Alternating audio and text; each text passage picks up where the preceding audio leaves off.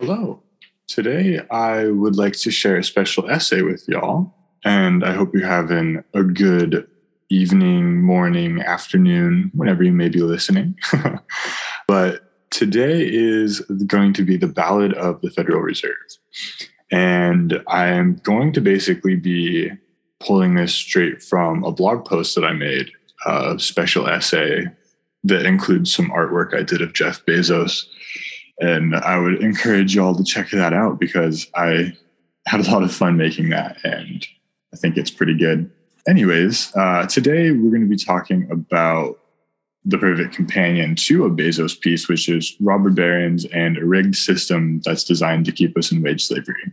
Centralized banking via the Federal Reserve has ostensibly become our fourth branch of government, yet, due to how it operates, it has become the biggest grift in human history.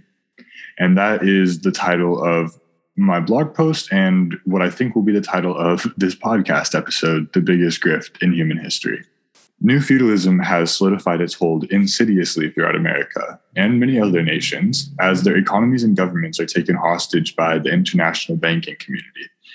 And for the purposes of this, we're going to be referring to them as money changers. And I would like to note that for this episode, I'm directly pulling from uh, Money Masters and The Monster at Jekyll Island, which are two fantastic works, uh, especially Money Masters. I would highly suggest those. Since 1913, we've had the modern Federal Reserve System, a quasi federal institution that's owned by private stockholders for their own profit. The Fed is not required to report its share owners that determine policy. It has seven chairs, which serve 14 year terms each. And only two of those seven spots are appointed by the president, who doesn't dare go against the wishes of Wall Street. The Fed does not hold reserves despite the misleading name. The Federal Reserve is run by the financial system for the pure purpose of obtaining the greatest possible profits from the use of other people's money. In Rep. Louis McFadden's words, he called it the most corrupt institution the world has ever known. The Fed has never been audited. It operates outside of congressional oversight. It is privately owned, yet it still has total control over the economy and our lives. Many people don't realize, but the Fed determines what our house, car, and other loan payments are going to be, while at the same time determining if the minimum wage is even going to be livable. The Fed is the largest creditor in the United States, and the borrower in this case, the American people, is always subservient to the lender. Our founding fathers didn't want a centralized bank because they experienced firsthand the vast corruption that came with the territory, meaning the Bank of England and the original issue of taxation without representation. As such, the original currency of our young nation was colonial scrip, a project that was championed by Ben Franklin and was what we would call today a constitutional currency or fiat money created and owned by America so that our money would possess no interest with debt free lending. Seeing their colonies moving towards financial independence with this, Parliament passed the Currency Act of 1764 at the behest of the centralized Bank of England, forcing colonial officials to pay all taxes in gold or silver and banning fiat currency to force us onto a gold standard. After this act, the colonies saw massive unemployment as they became increasingly indebted to England's bank, and Franklin noted that the inability of colonists to issue their own money, permanently in the hands of King George III and international bankers, was the prime reason for the revolution. America today is experiencing exactly what early colonists revolted over, unable to keep up with inflation and debt, and an economy that is entirely out of our hands. Our founding fathers knew the danger of banks accumulating too much power. Uh, Thomas Jefferson even said that banking institutions are more dangerous to our liberty than armies are. Quote, the issuing power of banks should be taken and restored to the people for whom it properly belongs. Thomas Jefferson. Fractional reserve banking took over in the last year of the revolution due to Hamilton and Robert Morris opening the Bank of North America. Uh, which supposedly was going to ease our new burden after the revolution. However, the Bank of North America was heavily modeled off the Bank of England, and it had a monopoly on printing money and also inflation.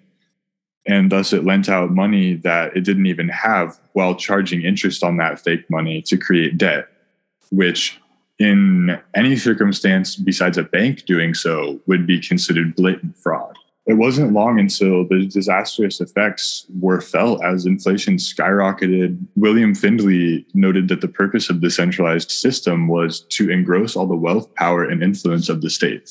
Jefferson also added that, quote, if the American people ever allow private banks to control the issue of their currency, first by inflation, then by deflation, the banks and their corporations which grow up around them will deprive the people of all property until their children wake up homeless on the continent that their fathers conquered.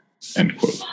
Even Gouverneur Morris, who was a part of Alexander Hamilton's original team, uh, became disillusioned with the project and quit, saying, quote, the rich will strive to establish their dominion and enslave the rest. They will have the same effect here as elsewhere if we do not, by the power of government, keep them in their proper spheres, end quote. And so, about at this same time, I was not able to verify if this is 100% factual or not. There are sources claiming that yes, this is an actual quote. There are sources saying no such thing was said. I tend to lean to the side of history where this quote was said because when you hear it and you know the person behind it, following the rest of this story, I think you can kind of put two and two together. Anyways, at the same time that Hamilton established the Bank of North America, Nathan Rothschild came out and taunted the public, saying that if he could control all of a nation's money, quote, I care not who writes the laws. And this was supposed to be a direct taunt at the new country of the United States in terms of he doesn't care who's in charge. The Bank of England and the money changers are still going to be dictating our economy the Rothschilds were one of the OG money changers. They financed our railroads, American steel, American banks. And after JP Morgan died, it was found he was a mere lieutenant to Rothschild. JP owned only 19% of the JP Morgan Bank, which was worth billions of dollars at the time in the early 1900s. It is pretty well known that the Rothschilds were behind the original Bank of the United States and there are credible reports that they controlled over half of the global monetary supply after Nathan Rothschild manipulated the European markets after the Battle of Waterloo, which is unfortunately a story for another day. All this is to say, though, Hamilton was a tool of international bankers. Our modern Federal Reserve is the same exact system that Nathan Rothschild and Hamilton wanted, except instead of them in charge, it's just just their ancestors within the same familial ties. And we will get to this. Oh, and the Bank of the United States uh, comes into play after Gouverneur Morris and Jefferson essentially kill Hamilton's original Bank of North America. When Jefferson leaves office, Hamilton swoops back in with the Bank of the United States. And so the Bank of the United States was given a monopoly on economic power again, with 80% of its stock held by private investors and 20% owned by the government. Hamilton needed $10 million to establish his new bank. And so he called up the government and asked them to loan him $2 million, while at the same time issuing fractional reserves to begin raising $8 million from the American people. And he did this in the form of bonds, which, of course, the Bank of the United States charged heavy interest on. So this is one of the most crucial aspects of the Federal Reserve and any centralized bank that you need to understand. These banks do not spend a dime of their own money, meaning the investors, the bank itself, they do not spend their own money.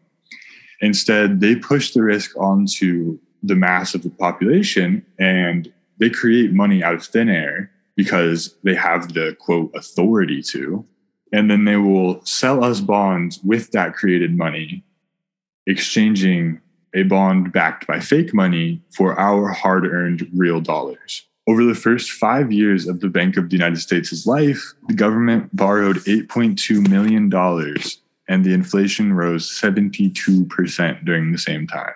When Jefferson was elected, he called the Central Bank a viper, wishing it was possible to amend the Constitution and take, quote, from the federal government their power of borrowing.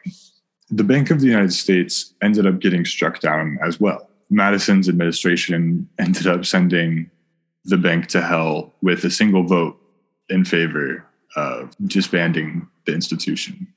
However, after Madison was able to kill the Bank of the United States, he received some pretty dire warnings from European money changers. And only five months after it was voted to kill the Bank of the United States, the War of 1812 began. The largest financier of the British side of the War of 1812, the Rothschilds. And in this case, the Rothschilds lent money to all parties involved, as is common for a central bank, because they want to maximize profit. So they will give out a loan to both sides. That way they cannot lose. After the War of 1812 ended, it only took two years for another new central bank to be proposed with the same exact charter as the Bank of the United States and the Bank of North America. So you can see the forces that are behind these banks and the specific charter that they want in place. The largest block of this new centralized bank's shares, about a third of them were sold to foreigners, mainly the Rothschilds. So at this point, it is 1814. We have the third version of our central bank, and the Rothschilds and other money changers in Europe own up to a third of it. The reason that we're able to validate this is similarly to the quote from Nathan Rothschild earlier about controlling a country's money and not caring who's in charge, he bragged to his family that he not only controlled the Bank of England, but he now controlled America as well. Then we get to Andrew Jackson's presidency. And when he took office, he promised an absolute war on centralized banking. He fired 2,000 federal employees who had been paid off by banks Jackson also ended up vetoing the renewal charter for this bank. And at the same time, he said that, quote, more than 8 millions of the stock in this bank is held by foreigners. Is there no danger to our liberty and independence in a bank that, in its nature, has so little bind to our country? While he was a horribly racist man and the literal devil to indigenous people and minority communities in general, I do applaud this particular sentiment from Andrew Jackson, which, funnily enough, he created the model for our modern presidential campaigns when he took his message of, quote, Jackson, no banks on the road. and he toured the country with this slogan, uh, essentially laying down the groundwork for the kind of rallies and travel schedule that modern presidents have. Nicholas Biddle was the head of our centralized bank that Jackson had just vetoed. He threatened to cause an economic depression by telling Congress he would make money scarce to force Jackson to maintain the bank. When Biddle said this, Congress became very scared because they knew he and the financial lobby had so much power. The Fed could theoretically just recall all debt and refuse to print any new money, freezing our economy and all our assets so after this happened, the Senate voted to censure Jackson, which is the first time that's ever happened to a president. And an investigative committee was formed to look into the bank's books and see just what Nicholas Biddle had done. At the same time, though, similar to what we're seeing with Steve Bannon, uh, Nicholas Biddle refused his subpoena and he withheld all payments to government employees until Congress basically met his hostage demands by the end of Jackson's term, he had issued a fiat currency to buy government bonds back, and he had fully released the US from any foreign creditors. This is the first and only time that that has happened in our country's history. Coincidentally, shortly after Jackson did this, an assassin named Richard Lawrence tried to kill him he was found not guilty by insanity. And then after release, he bragged that powerful Europeans had put him up to this, promising protection from his assassination plot. So now within our story, we move past Jackson's presidency and we move along into the Civil War era. This is probably the most shocking portion of the story to me in terms of it being a revelation over the true extent to which our country operates around savage capitalism. The Civil War was caused not only by our fierce defense of white supremacy, and thus slavery, the same centralized banking debate played a crucial role in it. It's questionable if Lincoln originally intended to free slaves or not. In his inaugural address, he said he had no intention to. And after the first shots at Fort Sumter were fired, he stated, quote, if I could save the Union without freeing any slave, I would do it. And this has been a debate through many historians and many discussions. I personally would like to believe and am of the mind that Lincoln had intentions to kill to release slaves. However, it has to be noted that his largest concern was preserving the Union. And in his mind, especially at the beginning, he believed abolition of slavery would destroy the Union. Otto von Bismarck was also a very close ally to Lincoln, which may come as a surprise because the Ottoman Empire is an empire, an authoritarian regime. But Otto von Bismarck said, quote, the division of the US into federations of equal force was decided long before the Civil War by the high financial powers of Europe. These bankers were afraid that the US, if they remained as one nation, would attain economic and financial independence, which would upset their financial domination over the world. End quote.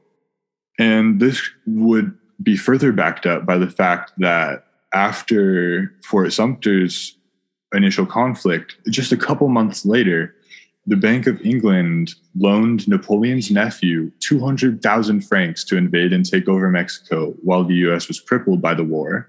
And at the same time, England also moved 11,000 troops into position along the Canadian border. A lot of people don't realize that Lincoln was in this squeeze where it was more than just North versus South, it was the American people versus the financial powers that be. So, do you see how the wealthy have had this prerogative to divide us in order to maintain control for decades, going back to the beginning of our country. As the Civil War went on during the first year, Lincoln enlisted Colonel Dick Taylor to create an economic plan for financing the conflict. Based on the constitutional rights given to the government to print money, Taylor and Lincoln settled on the idea of greenbacks, an interest and debt free currency that was distributed among Americans by our federal government. Quote, the government should create, issue, and circulate all the currency and credit needed to satisfy the spending power of the government and the buying power of consumers. By the adoption of these principles, the taxpayer will be saved immense sums of interest. And this is the most important part of the quote money will cease to be master and become the servant of humanity. End quote. Abraham Lincoln, at the beginning of the Greenback Initiative, said that. At the same time that the greenback currencies began printing, an editorial surfaced in the London Times at the same period, elucidating central bankers' feelings about this new American currency. If the new debtless system that Lincoln created to finance the war was allowed to continue, then, quote, that government will furnish its own money without cost. It will pay off debts and be without debt. It will become prosperous without precedent in the history of the world. The brains and wealth of all countries will go to North America that country must be destroyed or it will destroy every monarchy on the globe. End quote. There could not be a more revealing statement about the true intent of money changers and the financial community. Towards the end of the Civil War, Lincoln passed the National Banking Act out of desperation. The last battles were looming, and the greenbacks, as fantastic as they were, simply were not enough to keep up with the rapid amount of expenditures that the Civil War incurred. So, this National Banking Act solidified a system of debted bonds that would back Lincoln's banknotes to give them value and boost the amount of money in circulation. Only five days after Lee surrendered, and mind you, this was only a couple months after the National Banking Act was passed, only five days after the surrender of General Lee, Abraham Lincoln was murdered. I will do my best to put this part of the story together in a way that doesn't sound conspiratorial because it is conspiratorial, but it is a true conspiracy. So I don't want to sound like the kind of anti vax, like flat earther bullshit, because this is a conspiracy that actually has happened. Lincoln and his Treasury Secretary, Salmon Chase, had realized that the National Banking Act would not be a permanent fixture. They were planning to repeal this after the Civil War, with Chase calling it the greatest financial mistake of his life, noting that any centralized banking had a monopoly on the interest of the country. So, quick fast forward to 70 years after the assassination of Lincoln. This is in 1934. Gerald McGeer revealed what he believed to be a plot that was devised by the International Banking Committee, presenting a five hour speech before the Canadian House of Commons. Remember, 1934, this is also at the height of the Depression, and we will link all of this together in a minute. Gerald McGeer had obtained documents from Secret Service agents at the trial of John Wilkes Booth, which suggested he was a mercenary working for international bankers who feared Lincoln's credit ambitions hatching a plot in Montreal to get him out of the picture. McGeer noted that this assassination was planned to destroy a continuation of the greenbacks and force a gold standard. Important because America has a lot of silver. It's harder for banks to control a substance that's 15 times more plentiful than gold, especially since scarcity allows cornering of a market.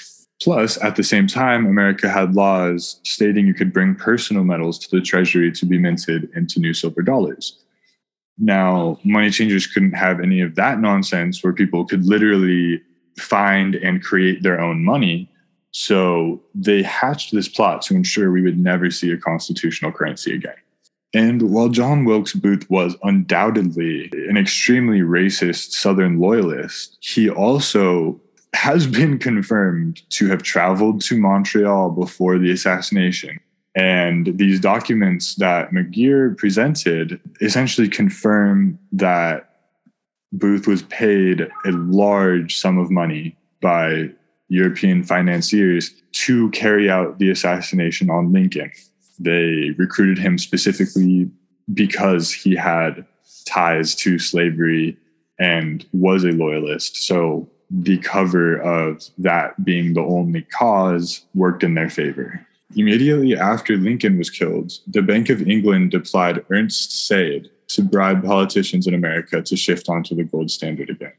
And less than eight years after Lincoln's death, that currency was once again established.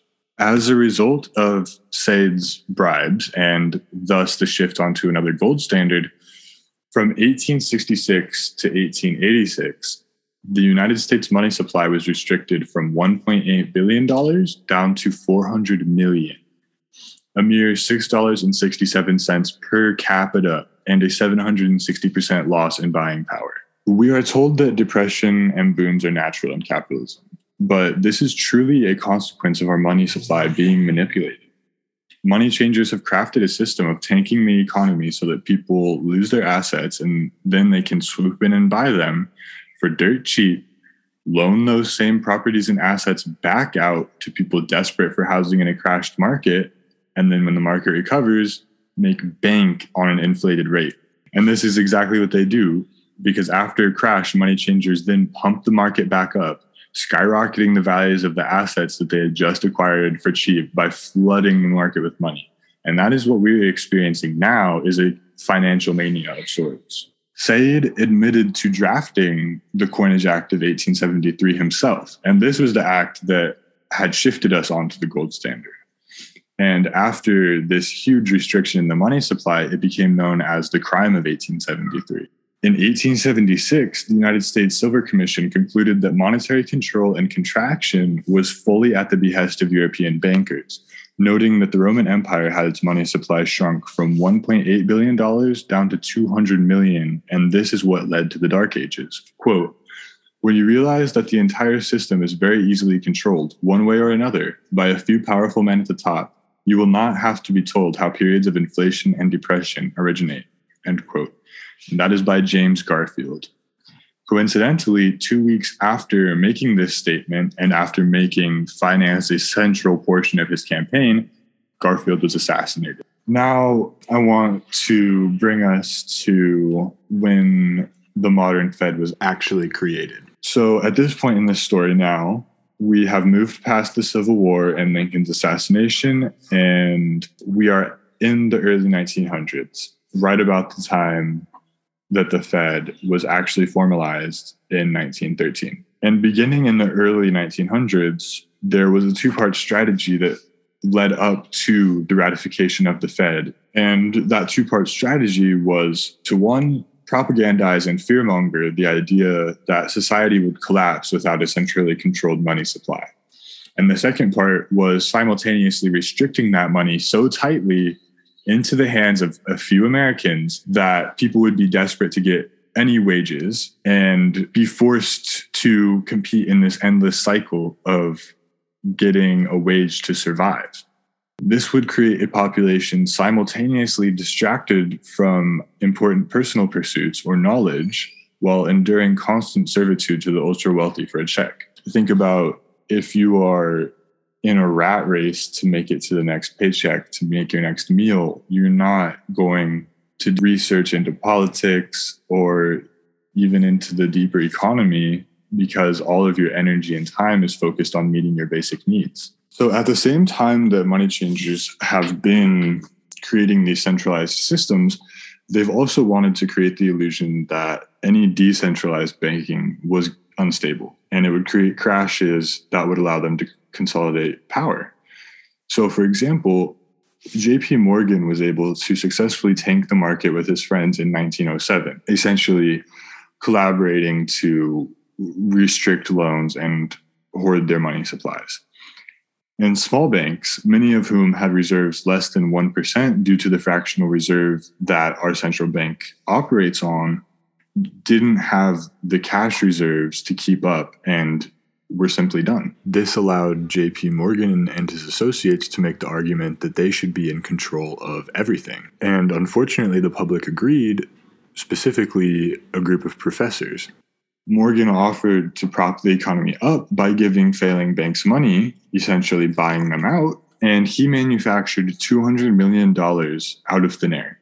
This was unbacked money, and the only value it had was that JP Morgan said it was a dollar but it had the effect of killing every small independent bank. So after he did this, banking power was consolidated into the hands of a select few, and shortly afterwards, a professor at Princeton named Woodrow Wilson said, quote, Trouble could be averted if we appointed a community of six or seven public spirited men like JP to handle the affairs of our country, aka a fucking plutocracy. And this is meant to give you an example of the exact kind of person that Woodrow Wilson is, was, thankfully. So, after this panic in 1907, the National Monetary Commission was formed, and it supposedly was looking into banking industry activity to regulate them. However, JP Morgan and company were all over it, and they installed Senator Nelson Aldrich as head of the committee whose district included the richest banking families on the East Coast. And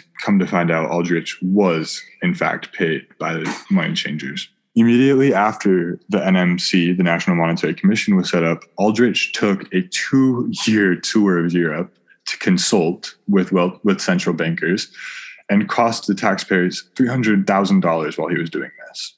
Then, after he returned to the US, seven of the wealthiest and most powerful men in, in America boarded Aldrich's train car to Jekyll Island off the coast of Georgia. And in this meeting, it becomes pretty obvious that the reason for Aldrich's two year soiree in Europe was to meet with the central bankers and come up with this plan for how they would implement and solidify a centralized bank in America for good and thus control the debt and most of the assets in our country.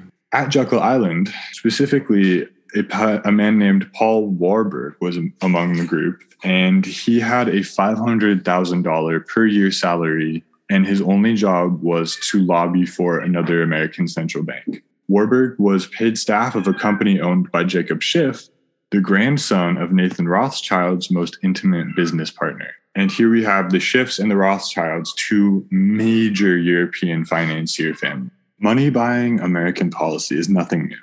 Decisions like Citizens United were made to blow the lid off of campaign finance law and extend the same kind of tax dodging evasions that individuals can engage in onto corporations. People such as Mitch McConnell champion money as speech and gladly request that donors talk with their checkbooks. The concept that drives our entire campaign system is who can grab the most profit, who has the most capital to put out constant ads and content.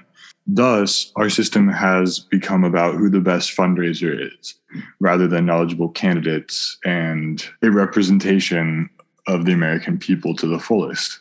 With Sinema or Manchin being the prime examples of those in our contemporary Congress. The men at Jekyll Island went by first name basis only so that their servants wouldn't know who was a part of the plot.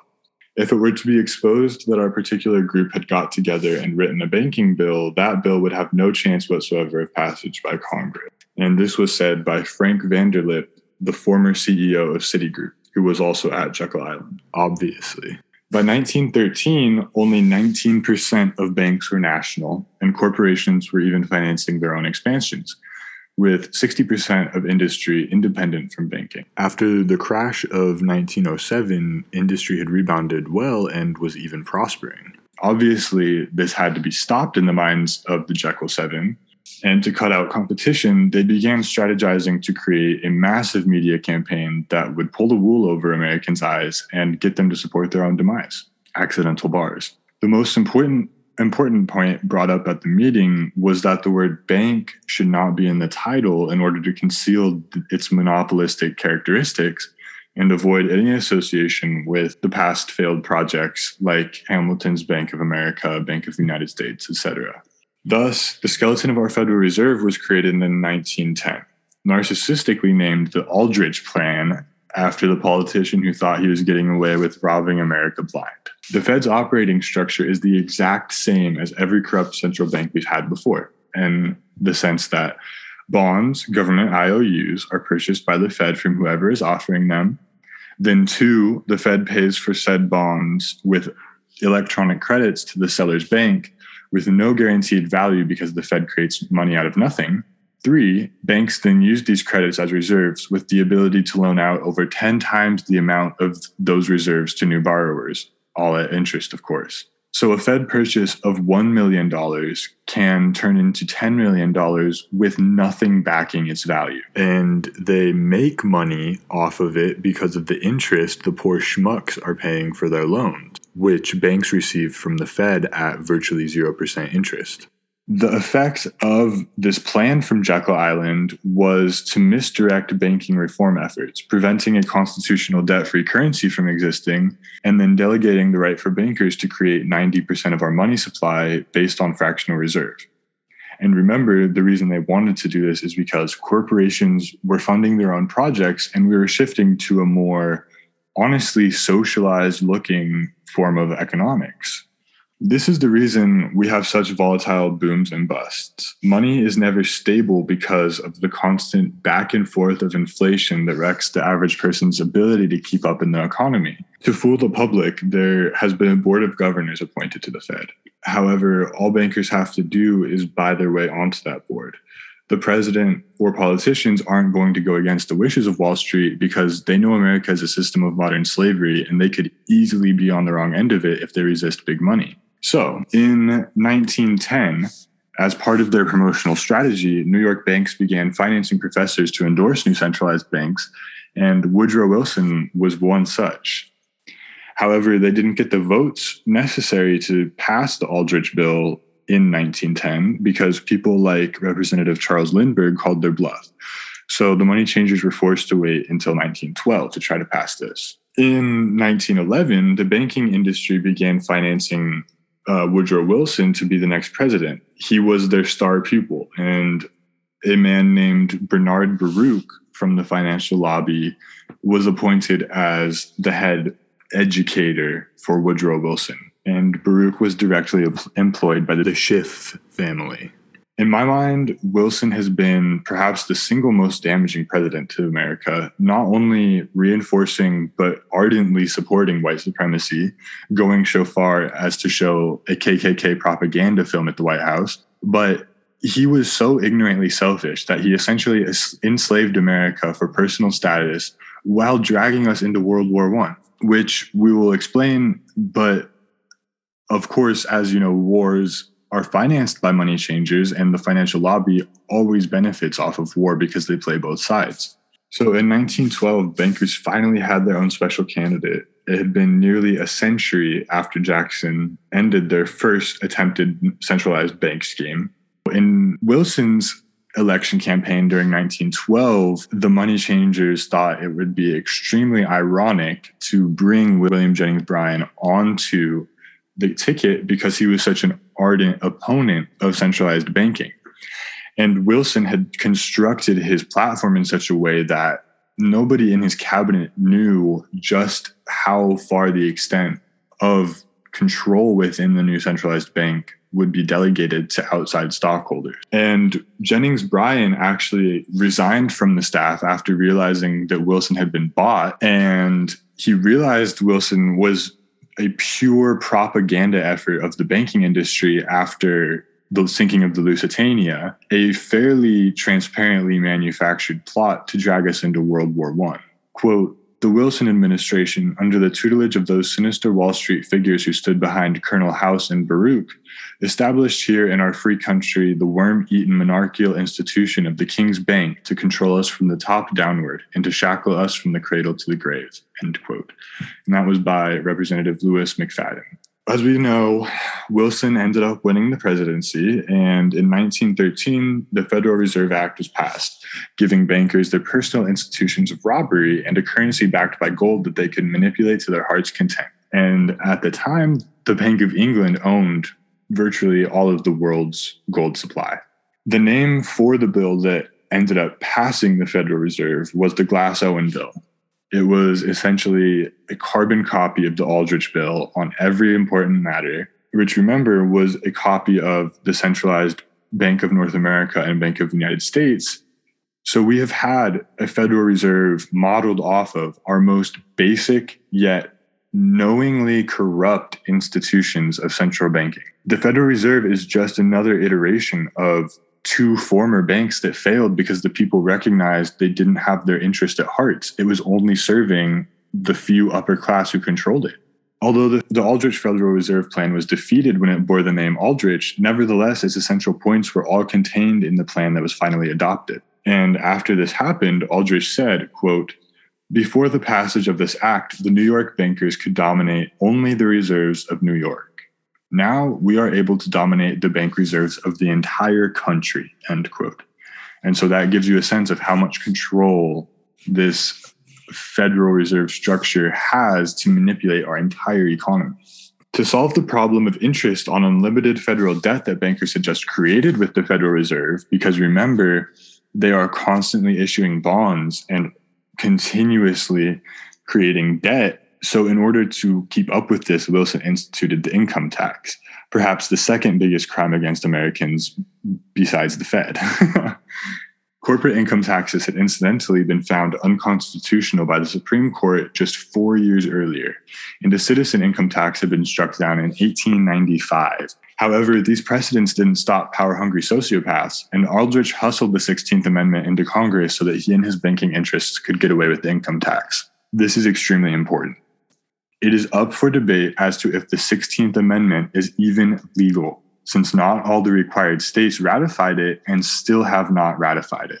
Our income tax is nothing but a guarantee that bankers have control over our debt and thus our lives. The entire economic system, our centralized bank, everything within it is private to be, quote, conducted for the sole purpose of obtaining the greatest possible profits from the use of other people's money. They know in advance when to create panics. They also know when to stop panic. Inflation and deflation work equally well for them when they control finance. Representative Charles Lindbergh again. Within a year after the Federal Reserve's passage, the Fed had nearly all monetary control over America. McFadden notes that the Fed has become a superstate controlled by international bankers and international industrialists acting together to enslave the world for their pleasure. In America, we have one elected government that operates in the light, and we have an even more powerful one that is unelected, a dark and insidious force controlled by a select few individuals. Even Thomas Edison was against the Federal Reserve, saying that it was, quote, absurd to say that our country can issue bonds but not currency. Both are promises to pay, but one promise fattens the, the issuers and the other helps the people. End quote. In the 1930s, Wilson himself noted that we had become a government under the duress and weight of a few dominant men, a power so pervasive that we shouldn't speak above our breath when we speak in condemnation of it. On his deathbed, Wilson lamented that he had, quote, unwittingly ruined my government, end quote. News outlets have been thoroughly paid off, claiming depressions can be avoided through the power of the Fed, when in reality they are just manufactured by a few looking to profit. FDR was the first one to recognize this publicly, saying, quote, these international bankers and Rockefeller Standard Oil interests control the majority of our newspapers and the columns of these papers to club into submission or drive out of public office officials who refuse to do the bidding of the powerful corrupt cliques which compose the invisible government. FDR. Debt based banking is why we go to war. Our bonds drive the military industrial machine that fills the pockets of the top few. Our endless debt generated from conflicts like World War II, which 55% of was footed by American taxpayers, goes straight into the coffers of war financiers, the international banking community. Money changers even began funding revolutionaries as a sort of twisted revenge for the Tsars that had denied creating centralized banks in Russia and Asia. Jacob Schiff and others bragged of spending $20 million plus to overthrow the Tsar of Russia, and Chase Bank funded most of the Bolshevik Revolution. How is that for a fucking mind twister. The modern day Morgans, Rockefellers, and Aldriches are all intermarried, as are the Rothschilds, Schiffs, and Warburgs. Even Lenin himself, the revolutionary, realized he was not fully in charge of his new country, seeing that international banks now controlled the flow of money in and out of Russia. Bankers believed they could control socialist leaders by drip feeding them resources, but they lost control over several, such as Mao, and this is why, in practice, communism ended up becoming an authoritarian dictatorial cult of personality regime. The influence of the wealthy is not a conspiracy theory. Events like Jekyll Island actually happened to consolidate power. The Aldrich Plan actually was created by Aldrich, a sitting senator, and the banking community to determine how much control and influence they could assert over our economy. Every depression, recession, and boom since 1913 has been directly controlled by the Fed and its invisible hands. Curtis Dall, the son of son-in-law of FDR, has written about how his father figure was a mere pawn for the banking industry, noting that the Great Depression was due to, quote, the calculated shearing of the public by the world money powers triggered by the planned sudden shortage of call money in the New York money market.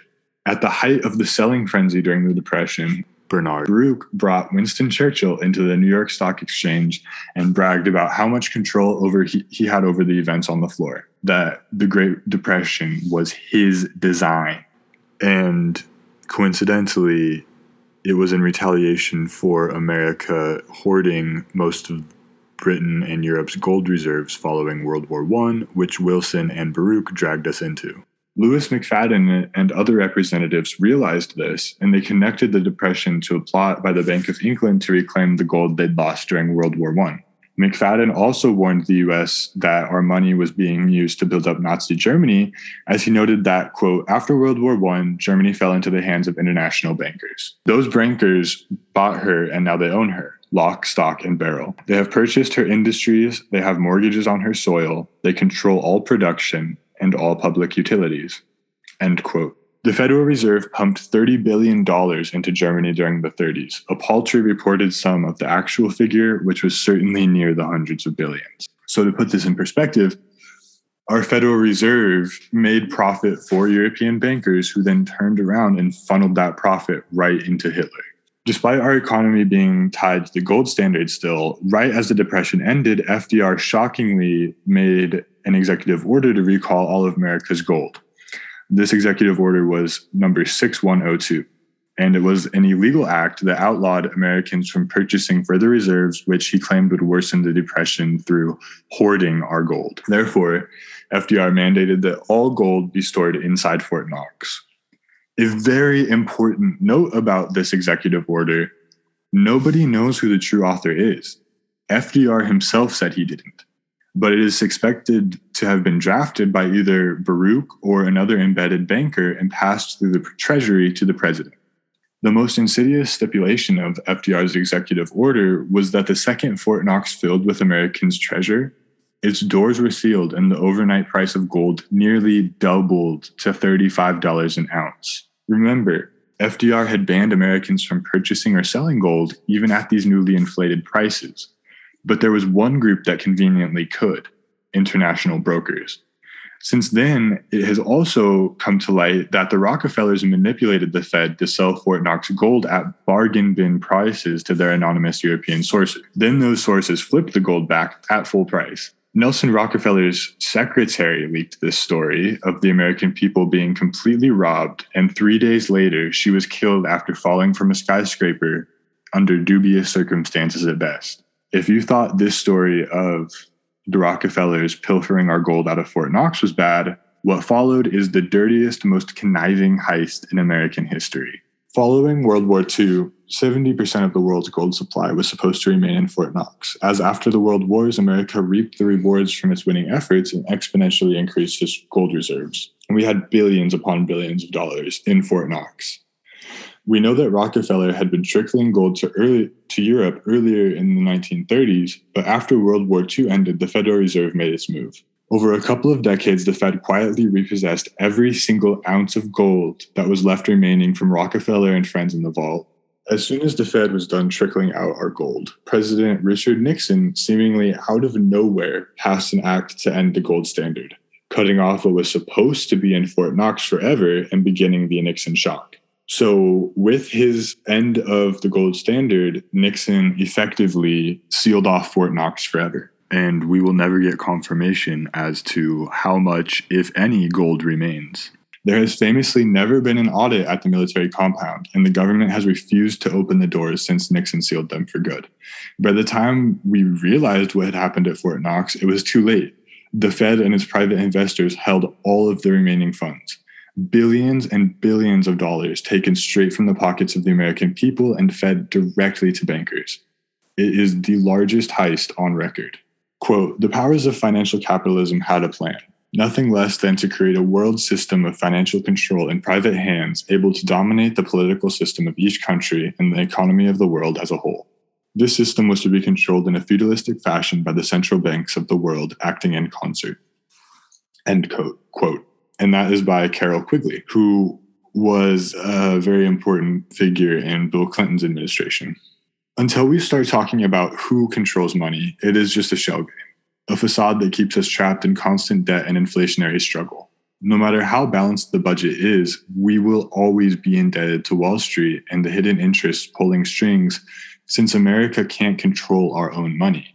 The privately owned Fed does, and they don't have to disclose any of their shareholders whatever lies we have been told growing up that the American dream exists, that we live with freedom, we don't. America is a system of new feudalism designed at the hands of a select few and perpetuated for generations by the same families. In book two, I will discuss how we can look at eliminating interest and reforming our banking system. But for now, know that Lincoln's dream of a constitutional currency is feasible Personal and national debt could be eliminated in two years or less, and it wouldn't require a return to any gold standard, simply constitutionally issued currency for bonds with a mix of some inflationary management. Ironically, I find Milton Friedman's ideas regarding this topic to be fantastic. Further, shifting off of debt based banking would be the only way to permanently lower or eventually eliminate taxation. And that is probably the most important part that everybody cares about. We can liberate ourselves from this oppressive system, but it will take a genuinely courageous collective moment to do so. Great minds such as Aristotle and St. Thomas Aquinas believed that the purpose of money is to serve society, facilitate trade, and the exchange of goods to live a virtuous life. Debt and principal interest exist contrary to reason and justice within humanity, and we must retake that power. Well, I hope you all enjoyed listening to the story of the Fed. I know it is pretty complex. There's a lot of history and moving parts that go into it. So if there was anything you feel I missed, you need more clarity on, please don't hesitate to reach out, comment, whatever it is. I would love feedback. Thank you as always for listening, and I hope you have a great rest of your day.